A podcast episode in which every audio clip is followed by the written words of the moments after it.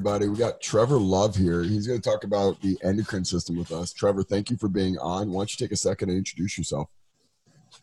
Thanks, Tim. Appreciate you having me. Uh, so, yeah, my, my name's Trevor Love. I've been working in the field of uh, performance and strength conditioning, and also recently more on the integrative medicine side for about 10 years. And honestly, I've had um, the luxury and and honor of seeing athletics kind of develop into human optimization over the course of the last decade and just enjoy learning about um, all the different body systems and and looked up to uh, to you for a while tim in regard to just you leading the pathway and integrating science into strength conditioning and human performance so thanks for having me I appreciate you being on, man. Um, and thank you for the kind words. So, uh, a little backstory. I met Trevor through a personal friend, Taylor Johnson, uh, and Taylor and Trevor were working with e-gaming, which if you're kind of naive like myself, no idea it was that big of a deal. And Trevor, Trevor and Taylor was actually really going through in detail of what they were doing. Uh, and it became one of those ones you're like, wow, what an interesting space of like your performance little bit like related to your cognitive cognitive ability and your reaction time and your skill of your mind, which man, you and Taylor actually had a really, really big focus on the actual health and nutrition side. Is there anything you want to go into that from like almost a biographical standpoint uh, before we go into endocrine? Yeah, yeah. A lot of people are very curious about that. It, it, it usually ha- they have to to double take when they say, you know, wait, you did what? Um, and so essentially, yes, we we took traditional sport models of training and performance um, and we brought them to esports. And so, you know, it, it kind of like that saying, everyone is a performer. You know, no matter what industry, as you can see, even in tech engineering and biohacking and, and technology, uh, Silicon Valley is a good example. Everyone's a performer and everyone's trying to optimize their performance. So, what we did is we brought uh, kind of our traditional periodization background and engineering programs and we brought them to esports athletes and tried to help them optimize their sleep, their nutrition, their brain function, their bodies. Uh, because at the end of the day, you know, we can all benefit from interconnecting every system and making sure that things are properly functioning. So it was an interesting experience, really stretched us to think outside the box, but there's a lot more similarities than differences when you're programming for someone's health and optimization. And, um, you know, at the end of the day, the funny part is it all goes back to foundations. You know, we, we really weren't, you know, we're not, we're not using lasers and uh, you know crazy forms of technology to optimize someone's eye pattern really it, it, comes back to sleep foundational nutrition understanding core principles of body function and the rest really takes care of itself.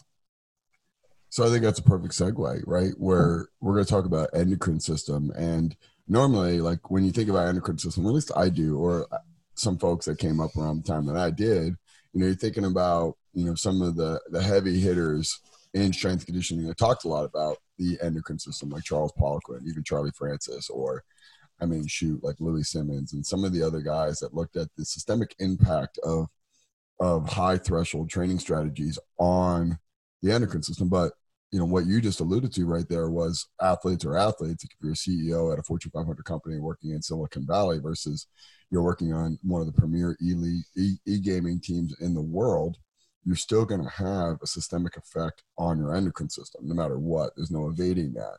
So my question is, you know, from a performance standpoint, you know, how do you view the endocrine system, and what direction do you think we should go with this conversation? Yeah. So it's funny because when when we were on the other side, that I guess you could say the traditional side of sports, you know, there was this this constant focus on optimizing anabolic pathways. And it, it, wasn't until recently when I really focused on the potential catabolic pathway and really cortisol. But the endocrine system, I mean, just put simply, the way I think about it is various glands and tissues in our body that send messengers and these messengers are extremely loud and powerful and impactful on other tissue. And whatever tissue they interact with, amazing things can happen. Uh, very powerful things can happen. That can be catabolic and breaking down in nature. That can be anabolic and growth in nature. But these glands, these organs like the adrenals or the thyroid, are producing these chemical messengers that are sending um, extremely loud and powerful messages to the rest of the body. And so that's what, you know, you look on one side, you see this anabolic picture of a bodybuilder and then you look on the other side and maybe you see someone that's wasting away and lacks any type of uh, muscle tissue in their skin and bones it's, that really starts at the root of the endocrine system and what kind of messages are being sent based on your lifestyle and the uh, stressors healthy or unhealthy stressors that are being sent every single day from the brain you know one of the things I think what you just said right there was certain ones are loud, and that's an interesting phrase, right? Because you know what you when you talk about endocrine system with you know just a general person, you know, an athlete or a client or anybody, you know, they tend to gravitate to the things that are most intuitive or the maybe the highest frequency of stuff they're hearing about, right? So, adrenal, thyroid, you know, these are I think glands that you know probably more times than not comes up in conversation. And i think when you do some diving into these things and you look into what their function is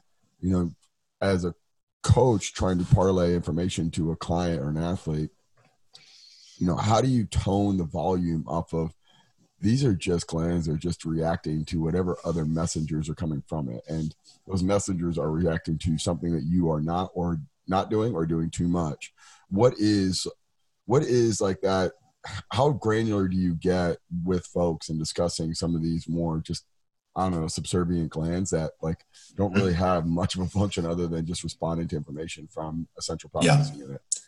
Yeah. So historically, even even to this moment, this this term adrenal fatigue, um, and this matters, you know, for the everyday person. So you know, I think someone that's listening may think, okay, you know, this doesn't really apply, or this is pretty nitty gritty, but it really every single moment of your day. You're waking up, your cortisol waking response determines if you actually feel ready to go and attack the day.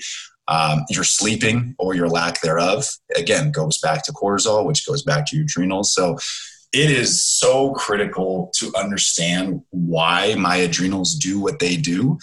And that leads to all of the other downstream effects. Where do I store my fat?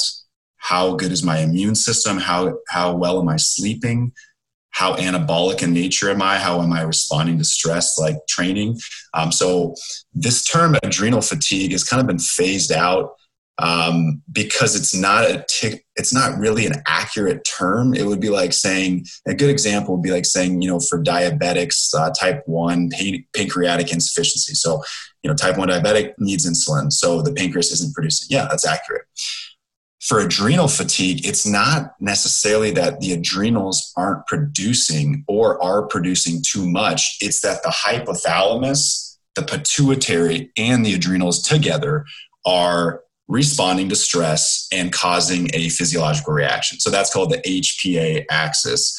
And in regard to the HPA axis, this is where it all starts. So hypothalamus is a surveillance system. Whatever we experience every single day, our hypothalamus sends a message and that message typically is through activation of corticotropin releasing hormone.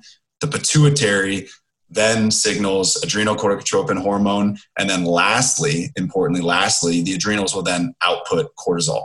And that is kind of like the step by step phase. But it's important for someone to understand that is like, look, Tiger walks in the room, stressor, fight or flight, you know, Hans Selye, good old fashioned stress response system if a tiger walks in the room, that's exactly what happens. Hypothalamus assesses it, raises heart rate, raises blood pressure, releases adrenaline um, through the locus coeruleus and the sympathetic nervous system. Then we release a, a corticotropin releasing hormone to the pituitary. Pituitary releases ACTH to the adrenals, and then finally we have cortisol production. Um, so a lot of people would say, you know, okay, the adrenals aren't aren't properly working. I'm low on cortisol. No, no, that's that's not the case. The problem is that you've been activating too many tigers in your life, and your body has said negative feedback loop. I'm done. No more cortisol, and now you're burnout. Um, so.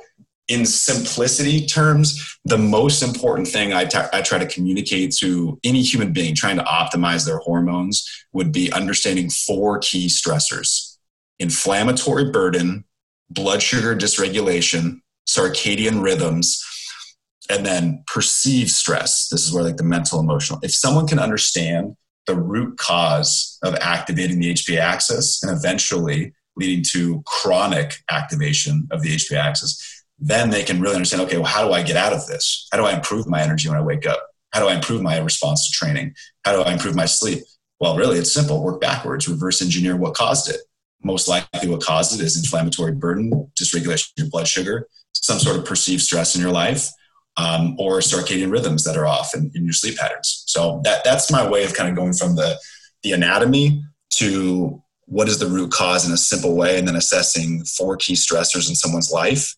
And let's let's go ahead and break down those four key stressors. And, and I think you'd be surprised if someone actually reduces those stressors, how well they respond to any of these um, events that they experience.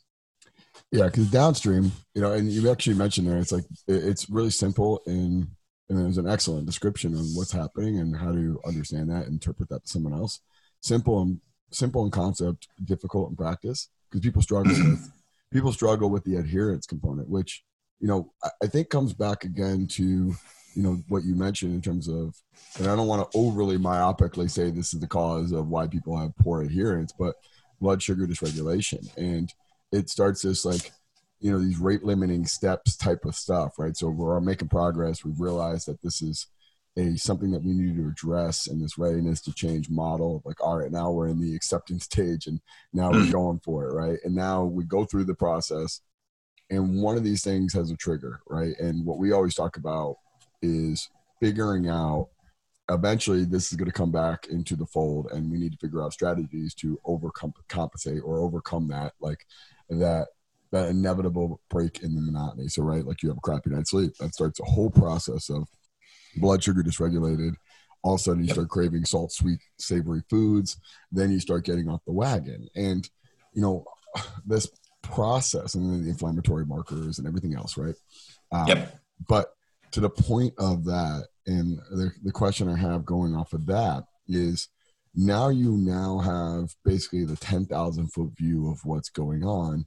Now you start zeroing in on, okay, I'm going to start removing these stressors do you have any built-in things of like when this happens you do this or when that happens you do that as opposed to just now you know what the four key stressors are and you have to go out there and do it yeah uh, like you said right uh, easier in theory harder in practice so this is arguably one of the most complex topics that we even see in integrative medicine today so you know it it's easier to take principles that are well established and well acknowledged in medicine, even back to the 1980s and 90s and 2000s, uh, and then integrate them in athletics. You know, uh, examples would be like, hey, we do labs on micronutrients, and maybe 70% of people are deficient in magnesium. Magnesium is responsible for countless metabolic processes and enzymatic process. So athletes most likely represent this. Let's take magnesium. So there's simple ways of integrating medical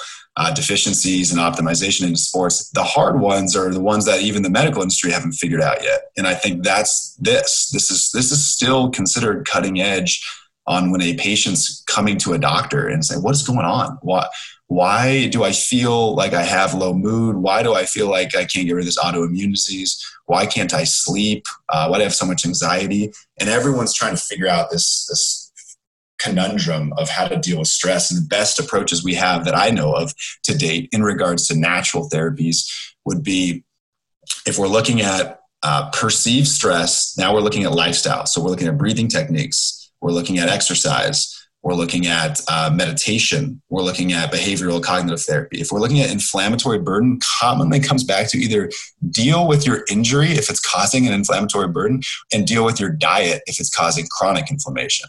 Uh, and typically that goes to Mediterranean diet. Uh, you can do many different diets. You know, we can argue all day about vegan, uh, paleo, keto, doesn't matter. But one thing we do know is that the Japanese and the Mediterraneans are incredible in regards to their cardiovascular disease, which is inflammatory, and their cancer rates. So, uh, safe bet go Mediterranean or go Okinawan, eat a bunch of fish and real foods and not box foods, and you're, you're pretty good in, in regards to just monitoring inflammation. And blood sugar, immediately we go on fiber to start the day. It's uh, fibers, you know, there's good good study on fiber in regard to the second meal effect. So fiber, even if you don't change diet, high doses of fiber to start the day, particularly fermentable fibers, will reduce the insulin and blood sugar spike in the second meal, so the lunch meal. So the point is, is yeah, you you, you do want to optimize your diet. You do want to remove these these high carbohydrate foods unless you're training. In regards, that's different, but you do want to remove simple sugars. But even if you don't, consuming a large dose of fiber, about 10 grams to start the day, is shown to reduce insulin and blood sugar spikes for the rest of the day. So it's it's a starting point. Um, and then you look at let's see, inflammatory blood sugar, perceived stress, and then sleep. So sleep habits, you know, sleep routines, sleep environment, um, sleep nutrients like magnesium, zinc, uh, you know, GABA, 5-HTP, melatonin. Like you said earlier, get someone sleeping first priority. Get someone sleeping, it will regulate a lot of other systems. So there's there's little tricks in each category that you can initiate uh, just to start the process of like, okay, I think we all struggle in all four key stressors, but um, some of us struggle more in one or two categories, and that may be the driving factor for the HPA axis response. And and what people have to remember is like this isn't just cortisol. Um, cortisol is is not even probably a topic that many people care about. But if if we go ahead and say, okay, if you look at a graph and stage one of stress is a spike in stress cortisol production, and then eventually a drop off and a depletion and cortisol is an energy driving hormone with blood sugar that prioritizes the now and not the long term. So if you a tiger walks in the room, cortisol prioritizes the now, it spikes, get your heart rate up, get your blood sugar up. But if a tiger walks in the room every day or every hour in the form of a, a key stressor that we just talked about, your body down regulates. And what happens when it down regulates is DHEA plummets and pregnenolone plummets. And so what people need to understand is that these are the, the, the, the beginning of the hormone pathway to all the anabolic hormones. And that right there is part of the reason why you would see a 25 year old walk into um, a football program, a, a training facility, or, or even a doctor's office who does bioidentical hormones who's depleted on testosterone. And they're asking the question, why is this happening so much younger and younger? Why, why are bioidentical hormone doctors giving exogenous testosterone to people under 30? And and people under 40 when it used to be so common just just for people you know on the decline above 50 and typically the answer is is multifaceted but it could be endocrine disruptors through toxic burden and, and we live in probably one of the most we, we are i mean yes we live in the most toxic world we have lived in in the history of mankind but more than that it's also stressors and toxins are a stressor. And we already discussed what happens when you overload your body with stressors is eventually cortisol downregulates along with your anabolic hormones and you're depleted over time. So um, that's kind of like my my big picture is like, look, this is not just about cortisol. This is about your your youth, your vigor, your maintaining muscle mass response and adaptations to training. Um, if you want to be optimized, you know, maybe you've always been the type that said, hey, I don't struggle with energy and I don't really care about cortisol. I heard it was catabolic. It's like, no, no, no. We need a balance because if it plummets, along with cortisol, so does DHEA and pregnenolone and, and all of your andro and testosterone. So it's it's critical to kind of understand the relationship between the good and evil there. I guess you could say it that way, um, so that you can keep everything in balance and optimized. I think that's going to be probably the most important part of this entire conversation is you know the the theory and the the thought of this, and you know I think most people probably listen to this are strength conditioning co- coaches, uh, mm-hmm. and you know, I mean, I think the the good ones realize the understanding of this is really important. The implementation is more important, or the practical yeah, more important. Yeah. And, you know, I think you learn things that work, or tricks, or tools, or like, and just like when you're on the floor coaching, of, oh man, that cue didn't work.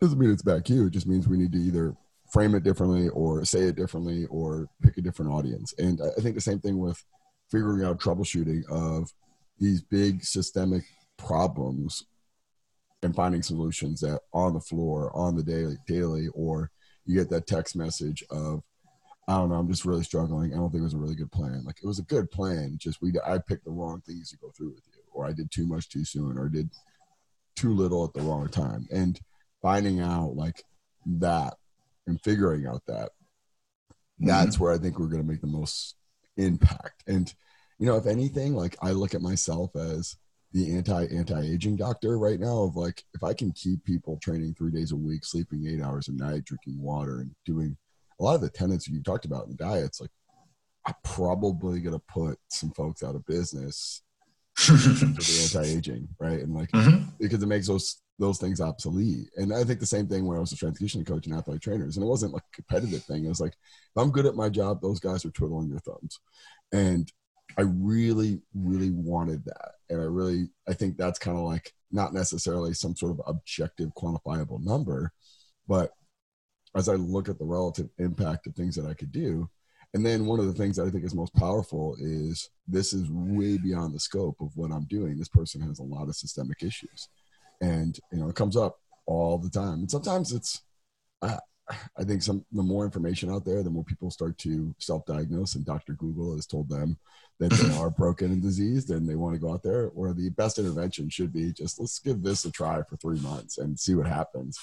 And mm-hmm. if it doesn't work, then we need to see higher level structures. Uh, so to that point, and I, I, I, have no problem staying on the catabolic side of the window because I think there's a, a lot of information on the anabolic side, which I think is cool and sexy and fun. But you know, let's let's keep going into the the catabolic side.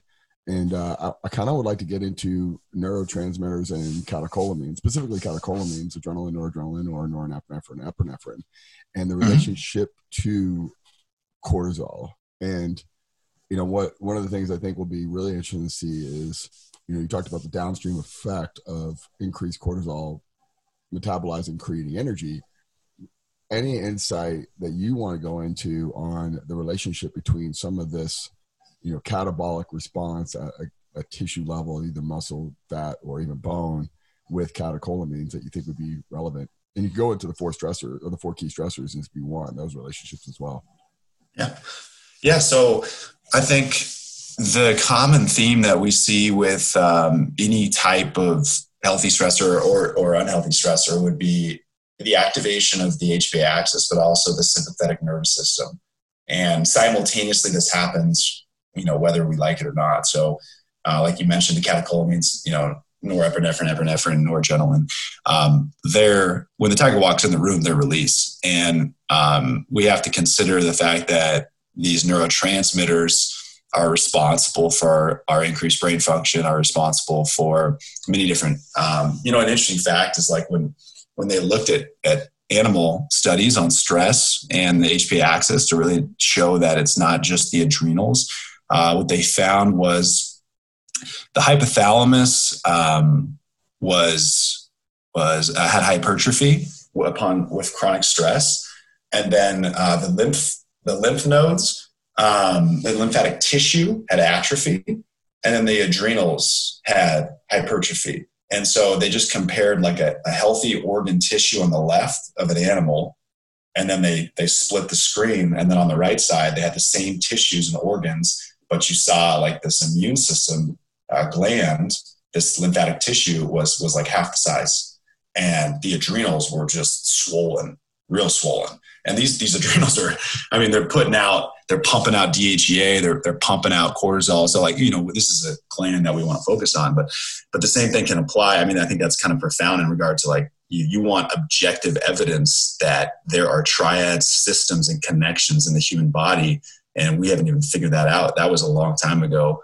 um, that you know your sympathetic nervous system activation where we're producing neurotransmitters um, is is pumping out you know noradrenaline, epinephrine, and there's a balance to that. Just like there's a balance to it um, to to uh, uh, DHEA, pregnenolone, and all the anabolic hormones of cortisol. There's a balance of GABA and dopamine and these other neurotransmitters on the other side. These chemicals produced by the brain, locus coeruleus, that um, need to be balanced. So I guess my point is is if our athletes or our players are optimized, their body's pools and the nutrients needed to reproduce these neurotransmitters um, will be fine. But if they're studying all night, follow that up by a stressful meeting, follow that by a training session, followed up by a game on Friday or Saturday. Um, what we're looking at is a lot of different triggers and stressors, and those can be, come back to you reported as like the guy's just wired or he's tired, or he's depressed, or he's anxious, or uh, he's not responding well to my training, or he's not getting the adaptations I want, or he's injured. And what we, what we don't really look at often is like, well, the, all these things are impacting the HPA axis, the HPT, hypothalamus, pituitary thyroid, and and the sympathetic nervous system to the adrenal medulla. So uh, the adrenal, the inside of the adrenals is responsible for producing these neurotransmitters.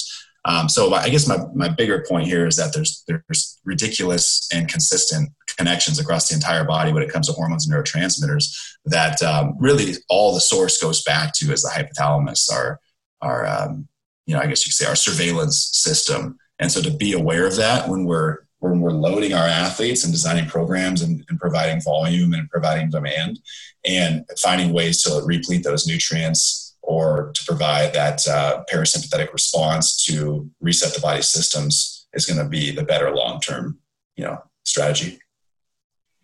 You i think the hypothalamus and adrenals inflamed or i mean i would almost like think too like immediately with the stuff from Steve Plisk and even Joel Jamieson are talking about overly anaerobic exercise creating left ventricular wall hypertrophy. You know, this is thought that's popping in my mind right now, thinking about where autonomic nervous autonomic or the more the other side of the actual system you know like the stuff that's not necessarily on the peripheral but the internal uh, was that ever meant to be increased in size, relatively speaking, to their counterparts. You know, and and with that being said, is like we see the downstream effects off of someone who's got left ventricular wall hypertrophy, lower cardiac output, higher resting heart rate, lower heart rate variability, and then lower mitochondrial and capillary density, and then maybe higher risk for other things, right? And in terms of like we you just explained the downstream effects of having increased size of the hypothalamus and then the adrenals, as well as maybe adrenal medulla. And you know, it kind of just makes me in my mind think again about like, you know, we're always going to pay for the transgressions that we repeatedly do, right? There's a consequence for getting extremely fast and extremely strong. It may not have a direct effect right then and there in the path to getting to that point, but effectively you're going to go uh, pay for this somewhere down the road, right? Like, and you think about this, right? Like someone who plays NFL offensive line that has been walking around at 350 pounds for 10 years plus, man, the long term long term effects of that is going to be profound, right? Their quality of life or their quantity of life is going to go down incrementally. And the same thing now we look at like this insistence on I don't need to sleep, I just need more caffeine, I need more I need to handle these stressors better as opposed to lowering my stressors. I need to handle these high glycemic inputs better as opposed to lowering them, right? It's always that like, I don't want to necessarily modify or amend what I'm doing. I want to find measures to handle those things more effectively, which you know, it's still going to lead to the same output of your hypothalamus and your adrenals are going to be really inflamed or hypertrophied if you don't find better mechanisms to lower that. And the effect of that is you're going to have a hard time tuning down and getting quality right and I slept right sleep. Did you find anything in that? Uh, and I'm thinking in terms of pineal gland now of pineal gland being responsible a lot for melatonin and having this like just really symbiotic relationship with cortisol. And when we look at pineal gland relative size wise, did that atrophy or decrease in size relatively speaking to the adrenals, or is that like unrelated whatsoever? Well, it's funny because I think I think the the pictures in the uh, surgery that they did was all the way back with Hans Selye, so hundreds of years ago. But um, so these are like black and white photos, and they just took us side by side, and um, they showed the adrenals and, and, the lymphatic tissue. But I don't even think they were, you know, I think we are hundreds of years away from really recognizing melatonin's role in this whole equation and, and the pineal gland. Yeah. Okay, so I mean, in terms of that, so let's say that, let's say that hypothalamus is just now this super super like developed tissue in your brain and then let's say that your pituitary is just a hyper responder relayer and let's say your adrenals are just now really really dialed in in terms of okay, like we're going to be so overreactive to producing cortisol because we always feel like we're in constant threat.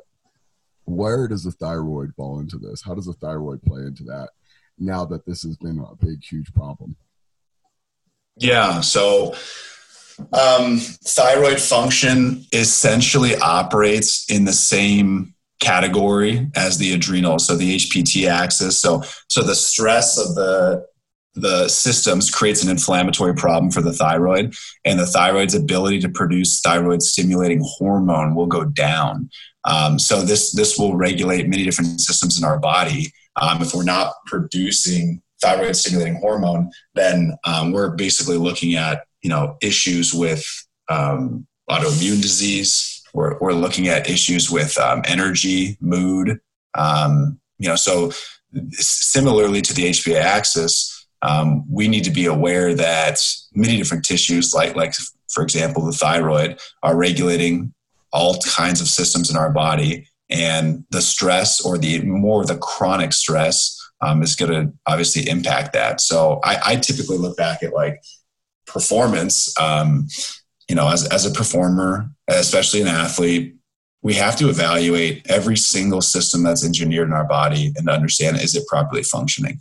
And I think, I think one example of that would be like cardiovascular. So many of us have no clue and have never been tested and uh, think that you get your lipid panels done at like 50 or 60 but the truth of the matter is you know you could be walking around at, at 20 22 24 uh, you could be playing college football and you have a genetic history of cardiovascular disease in your family and you don't really know you know and all of a sudden you have all these inflammatory markers it relates back to thyroid inflammatory problem and your immune system's too busy dealing with the inflammatory problem in your thyroid or in your um, coronary heart tissue.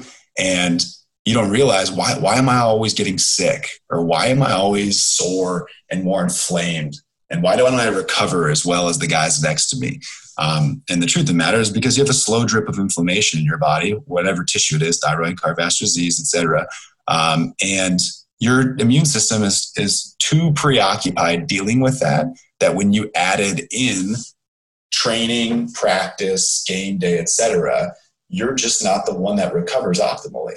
And you're not going to find that out until you're 46 years old when you go in for your first cardiovascular exam and you find out that you have ridiculous inflammatory markers and homocysteine levels and particle size changes and it's causing vascular inflammation.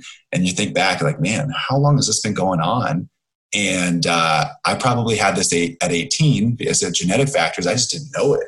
And now it all kind of makes sense. So i guess it's a long way of saying that um, stress affects all tissue. Thyroid is a perfect example of that tissue. Thyroid has many important roles but i think the, the bigger issue is understanding that if your immune system's too busy dealing with a fire inside another tissue, it affects the inflammatory response and the recovery of all muscle and brain tissue. So let's get a little bit more granular here. So TSH is down based off of just being potentially overly inflamed or having overly stressed. Mm-hmm. Now let's go into the pancreatic tissue and looking at I don't think we slow down in terms of beta cell function and producing insulin, but do we have a more localized effect of tissues either being more resistant or more acceptant to certain energy molecules that are now circulating? Yeah. I think I think this kind of goes back to the like the triage theory. Uh, Dr. Bruce Ames talks about um, during stress, which can be anything. With diabetes, pancreatic uh, insulin output is is a stressor. So during stress, the body will prioritize short term biological processes over long term. And so when we deal with like blood sugar dysregulation, someone spikes their blood sugar every single day, three to five times a day, and over time there's too much circulating blood sugar, which impacts beta cell function, insulin uptake, and now we've got an insulin resistant problem and a diabetic and the pancreas is basically shutting itself down. Um, yes like we are we are dealing with um, you know an, an energy issue due to the lack of regulation of the blood sugar. And yes the the tissue itself um, is now the priority of, of our nutrients in our body, of our um, anti-inflammatory processes, and we are shifting all of our firefighters and our emergency rescue teams to the pancreatic tissue, which is going to take a toll. Which is why there's so many different comorbidities with people who deal with, you know, pancreatic insufficiency or diabetes or insulin output. You know, you name it. When it comes to okay, now now they also died of a heart attack. Um, or they have a autoimmune disease or immune, they always get sick. I mean, COVID, it's like top two risk factors. They always say is uh, cardiovascular disease and diabetes. You know, the, the immune system is too busy dealing with the pancreatic problem. So, on another level, uh, let's say that you know we started an exercise regimen, right? And we found out that high intensity interval training helps in terms of improve fat burning. Right? We we saw an article in Men's Health that man, like if I do HIIT 20 minutes in the morning, fasted, I can improve cardio. I can improve fat burning. Right? You know, that's so. Yeah. Going down the rabbit hole of like, oh man, this is gonna be pretty good. I just got to set my routine. So we have a person that one has poor endocrine function through overly stressed. They have poor endocrine function from high blood sugar, overall systemic inflammation, then they have a lot of other stressors. And that guy who says, I'm going to do high intensity interval training because celebrity trainer says that that's good on men. Does he get the same effects as he would if he cleared up those things and focused on some of those lifestyle factors that you mentioned before? Or is it a chicken or the egg? And does he go right into those high intensity intervals and then everything initiates off of that? Yeah, that's a, that's a good question. I mean, I think I think the answer maybe we don't know yet, but I think one obvious answer is like yes, it's chicken and the egg at the same time. Um, so we know another example is kind of like, do we deal with the root cause of stress, or do we supplement the nutrients that support the HPA axis first? And the answer is like, really, you do them simultaneously. So, like, I'm going to go with a Mediterranean diet at the same time that I utilize nutrients that um, will support cortisol production if I'm low. So, I guess in regard to like exercise and optimizing this high intensity interval training, um, but somebody is you know already on the metabolic disease pathway or uh, just has horrible blood sugar dysregulation, it's affecting the hormone output. It's like the the optimal approach would clearly be um, if you're looking at behavioral therapy, not to do too much too soon, but if you're looking at the perfect approach would be to optimize the the lifestyle change and make the uh, the dietary changes, make the supplement changes, you know, make the four key stressor changes, and then optimize the exercise simultaneously. Um, and I think so. There's a good there's a kind of a good uh, list of like one, two, three, four punch, but when it comes to looking at this category of like blood sugar and understanding how to optimize, it's like there's a couple problems and it's fairly simple. It's it's too much fuel, not enough utilization of the fuel, leading to mitochondrial dysregulation or dysfunction, leading to oxidative stress and inflammation. And so, too much fuel, we just talked about that. Optimize what they eat and their nutrients that they supplement. Utilization of the fuel. Okay, let's let's get them on an exercise routine, high intensity interval training. Um, then this together will optimize mitochondrial function, is at the root cause of every single cell. And then lastly, because they're exercising and changing their lifestyle and nutrients and food, their oxidative stress level at the cellular level and inflammatory burden will decrease. Um, so yeah, that's kind of the way I think about it. So it's not a one-off thing. I can just do a HIIT and all sins are. Uh, sins are there's definitely yeah. There's there's a cure. We're looking for it. That's one thing for sure. That we're, we're going to find, uh, we're going to, until the day we die, we're going to be looking for that one cure. And, uh, yeah, you know, it is what it is. That's the nature of our country. The joke, the joke at my gym is I've been heavily influenced by Catholicism and Catholic guilt, and like I'm just walking around making people feel guilty about all the time, whether it's, whether it's habit shaming or body shaming or whatever. Like I'm just now making people feel like they're not good enough at all times. And um, it's a it's a motivating factor, though. Yeah, no, yeah, it's all. Yeah. yeah, can I get Tim? Can I get Tim's approval? You know? Yeah, yeah, exactly. Yeah, and it goes into this weird godlike complex that you can, you know. Um, so, um, so this is, I think, is just an interesting uh, thing to think about for me, I guess. Um, and this might be a really technical question. Uh, and we can go case study on this. We can literally, I'll tell you a, made up story, and I'll give you a little hint. It's myself. Um, it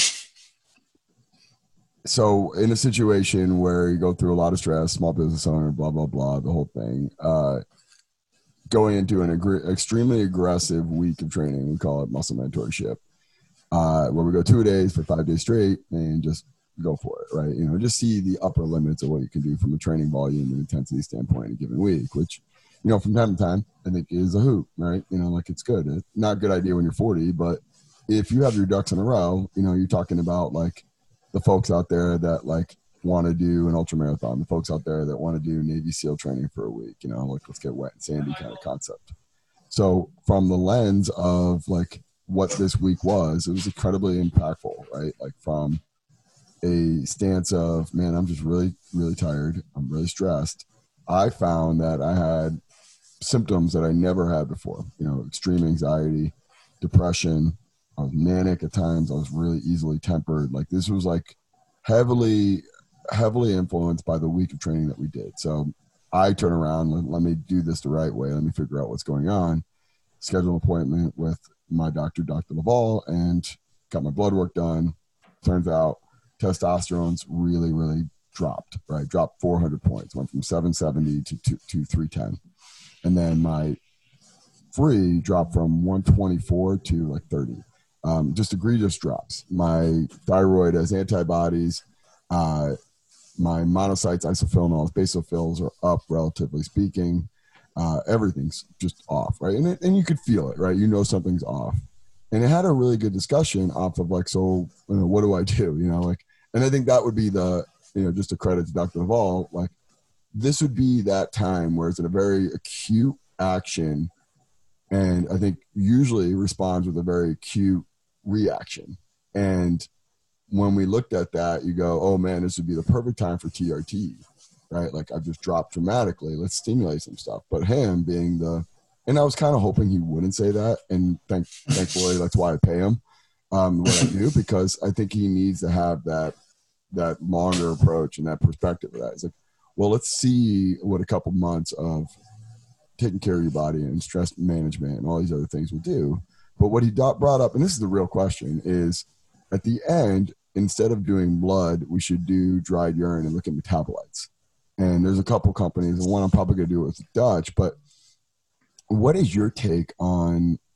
Is it a combination of the two? Is it like what is a good cadence in your mind off of blood versus dried urine, or even saliva?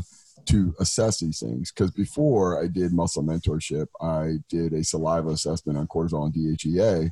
Man, that was great. Like it was like you might as well snapshot that, send it back to all the, the saliva sample companies in the world. Like this was what it should have looked like, you know. Um, obviously, I was not. I was not adequately prepared physiologically going into that based off of how much I was destroyed after that, or it was just really bad planning.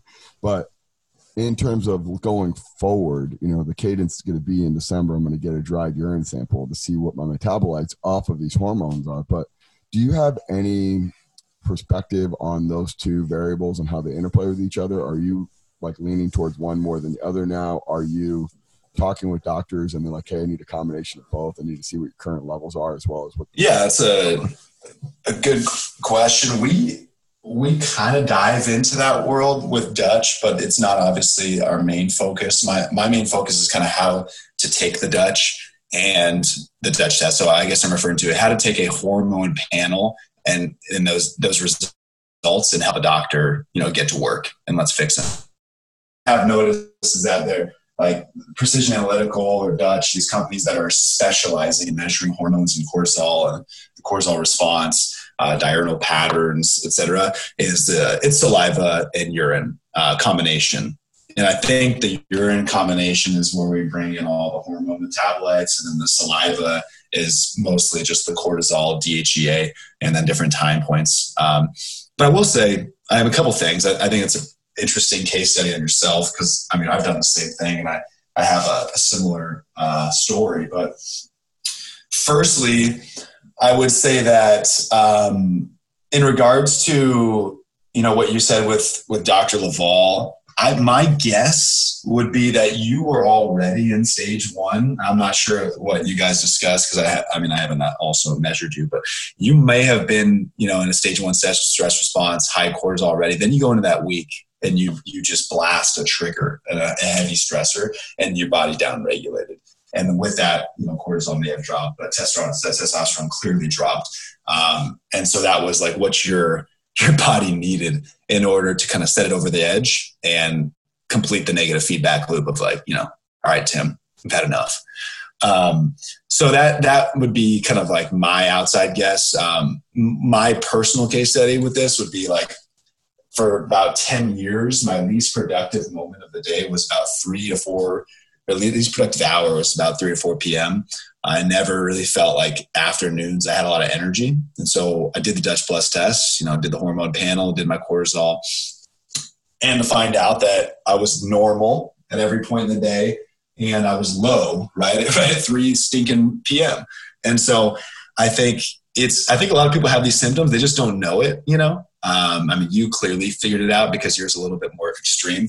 But uh, what the other point I was going to make was that the cortisol awakening response is so critical. And as you were talking about um, measuring saliva and dried urine metabolites, I think along those lines, the most progressive way to measure someone's resilience, and I, I almost uh, theoretically estimate that your cortisol awakening response, which was which is zero minutes after wake up, so the first thing you do, 30 minutes after wake up, and 60 minutes after wake up, and it's three points, and that's it, was probably flat. Um, and that typically is a, so when someone down regulates their HPA axis because they're exhausted. Um, but that's that's kind of the newer, more progressive way of measuring someone's brain resilience. Is like, look, we diurnal's great, you know, single point is not so great. You know, four point diurnal is good, but but if you can measure someone's cortisol awakening response, the CAR they refer to it, that's kind of the future of stress testing, hormone testing, and seeing how body how bodies are resilient. Because at the end of the day, you and I can do a four point diurnal, and um, you know we can get a snapshot of our day, but every day looks different and every day has variables and every day has different stressors. And if you stink and drink coffee and work out it'll throw off your whole pattern. So um, the point is is that you an autonomic response like waking up you can't control it. It is what it is. And uh, for the most part you can you can do 60 minutes in the morning um, where you can't really adapt your uh, waking up process that much. It's going to happen and you're going to you're going to pump out hormones however you want to pump out hormones. So if you want a snapshot of how healthy someone's hormone system is and how resilient it is to the stressors in their life, I think personally, based on the current research that CAR, cortisol awakening response, the CAR test is the best, simple, cheap way to find out. Am I optimized? Am I stressed out and high anxiety, work related right when I wake up? Or am I down regulated? I'm completely flat. So that means, you know, I, I feel I feel unmotivated, low energy, low vigor to start the day but yeah, long answer to uh, saliva and urine. I think uh, is the the best way nowadays to test those things. Good news is uh, the bolus dosage of vitamin D one time a week. Uh, I improved my vitamin D levels from 27 nanograms per deciliter to 57. So that was, hey, that was a huge win. Uh, the yeah. on that, and almost doubled it.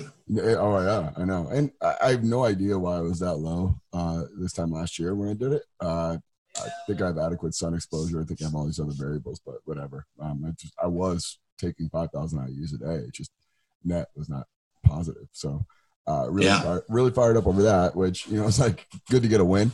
Um, but you know, um, I kind of want to wrap wrap up the whole conversation here because you know there's, I think there's it's important that we have the takeaway, uh, and I'm gonna lay it up for you here. Like, you know, review those four stressors again because or four key stressors and and if we can just close with that because i think that in itself is the most powerful takeaway i got and uh, i'm assuming if i we want to get this out to the folks out there that are going to latch on to you know a couple key topics we might as well force the agenda of what we think is going to actually be the Yeah. narrative.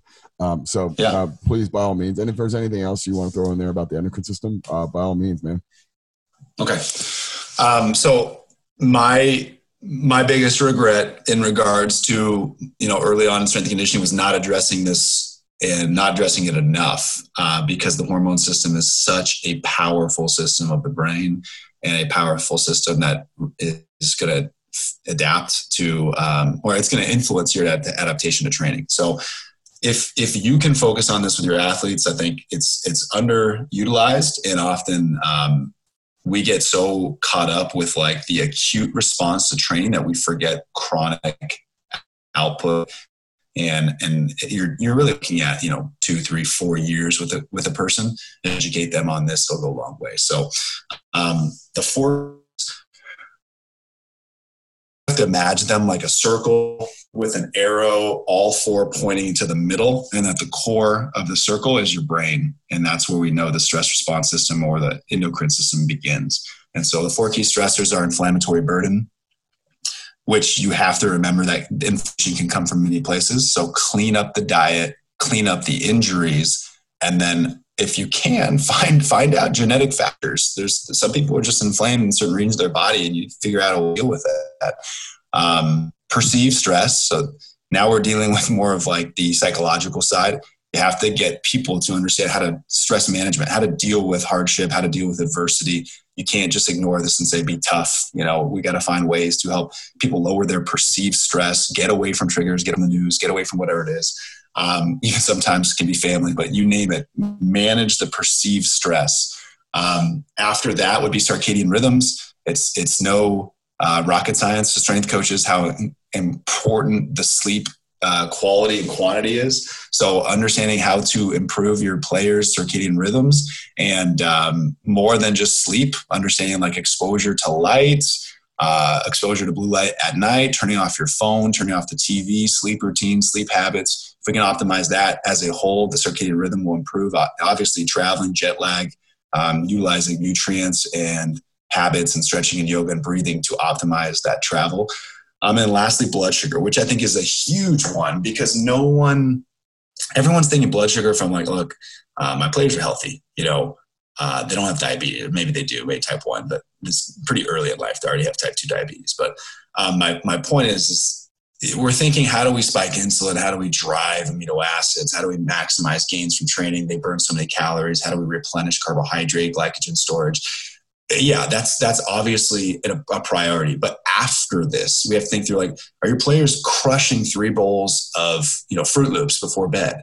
You know, so how are we managing blood sugar not around the acute response in training, but rather holistically every day of the week, you know, the entire year? If you can manage blood sugar, you will manage the stress which will manage the cortisol, the DHA, the pregnenolone, and the anabolic hormones. And so you, the last thing you want is their diet to be a reason why their, their anabolic hormones are low. Um, so those are the four. Glycemic regulation, circadian rhythm, inflammatory burden, and perceived stress. If you can improve those through simple strategies, um, then you're looking at a system that's pretty optimized, and then then you can go on, and now we can actually talk about training and um, they're healthy stressors, and now we can actually respond well to those. Man, that, awesome! Uh, really, I just appreciate your time and the message. I think is uh, one step your game up if you can't recite all the the pathways and all the things on that. Like, I, I don't think necessarily like it's something that we know where the bar is, and we know where you know folks like yourself out there are one committing to one working your ass off to understand this stuff and really really find really good ways to apply it. Uh, but i find it so frustrating when coaches out there like just ignore things that are just incredibly inhibitive to what they want to accomplish. And uh, it's don't get me wrong i mean it's a testament to your ass your level of commitment to know this stuff like in and out like that uh, and it's effort you know and it's just busting your ass and trying to learn this stuff because it's not something that like we're getting from our undergrad at the level of this, right? Or this much detail. And then the other side of it is, man, you're really gonna have to work to figure out practical solutions and you're gonna have to think about this a lot and you're gonna have to get a lot of reps.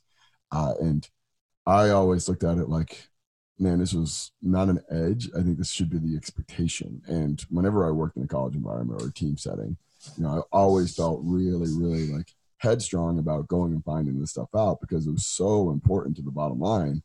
And everyone else out there, like, oh, that's your bag. You just like this stuff too much, you know, like, or you're just you geek out on this. Like, this is prerequisite information. You know, not to maybe like not everyone's going to have your level of understanding of this, but if anything, knowing that you exist out there at the level that you do, and everyone else out there is not motivated and encouraged to go out there and dive deeper and learn more, you know, then that's on them. And you know, it's not saying that this is prerequisite. You need to know the exact pathways of everything from the HPA to the HPTA axis, like all the way start to finish, memorized. But you need at least know where to find it. You need to understand the concept, and you need to at least put some work into getting a little bit more comfortable with understanding how to communicate that to a functional medicine doctor and then communicating that to the guy who's just read men's fitness. I want to do high intensity interval training and looking at the go between between those two. And that's where you service. And yeah. you need to communicate to Dr. Laval, but you also need to communicate to the guys like, I just don't like the way I look and I don't like the way I feel. Can you help me here? And he's going to throw a question at you like, Hey, do you believe in ketogenic diets? Do you believe in, in intermittent fasting? Do you believe in the supplement? Do you believe in high intensity interval training? And in some way, shape, or form, you have to have an answer that fits into this larger, bigger sequence thing through the four key variables that you decided or described, as well as you know the overall system. And everything has a consequence, right? Like you talked about Dr. Selye and his research looking at the size of glandular tissues. You know that is a direct intervention based model where they found out that if we apply a lot of stress to animals in a controlled setting, they respond to this way. Now, we are in that st- like study and we're actually going through that ourselves like individuals right now n equals one right now and then you throw in all these other variables like we're open systems. So like at that given moment the rat has nothing to do but choose whatever food's in front of it. We can respond to that stress a multitude of ways and we can cope by getting more nutrient dense food. And we can cope by saying i don't have motivation to train today. I can cope by doing destructive things to my body and we're sitting there saying, is that really a good idea that this person should get their heart rate cranked up to 90% for 20, 30 minutes?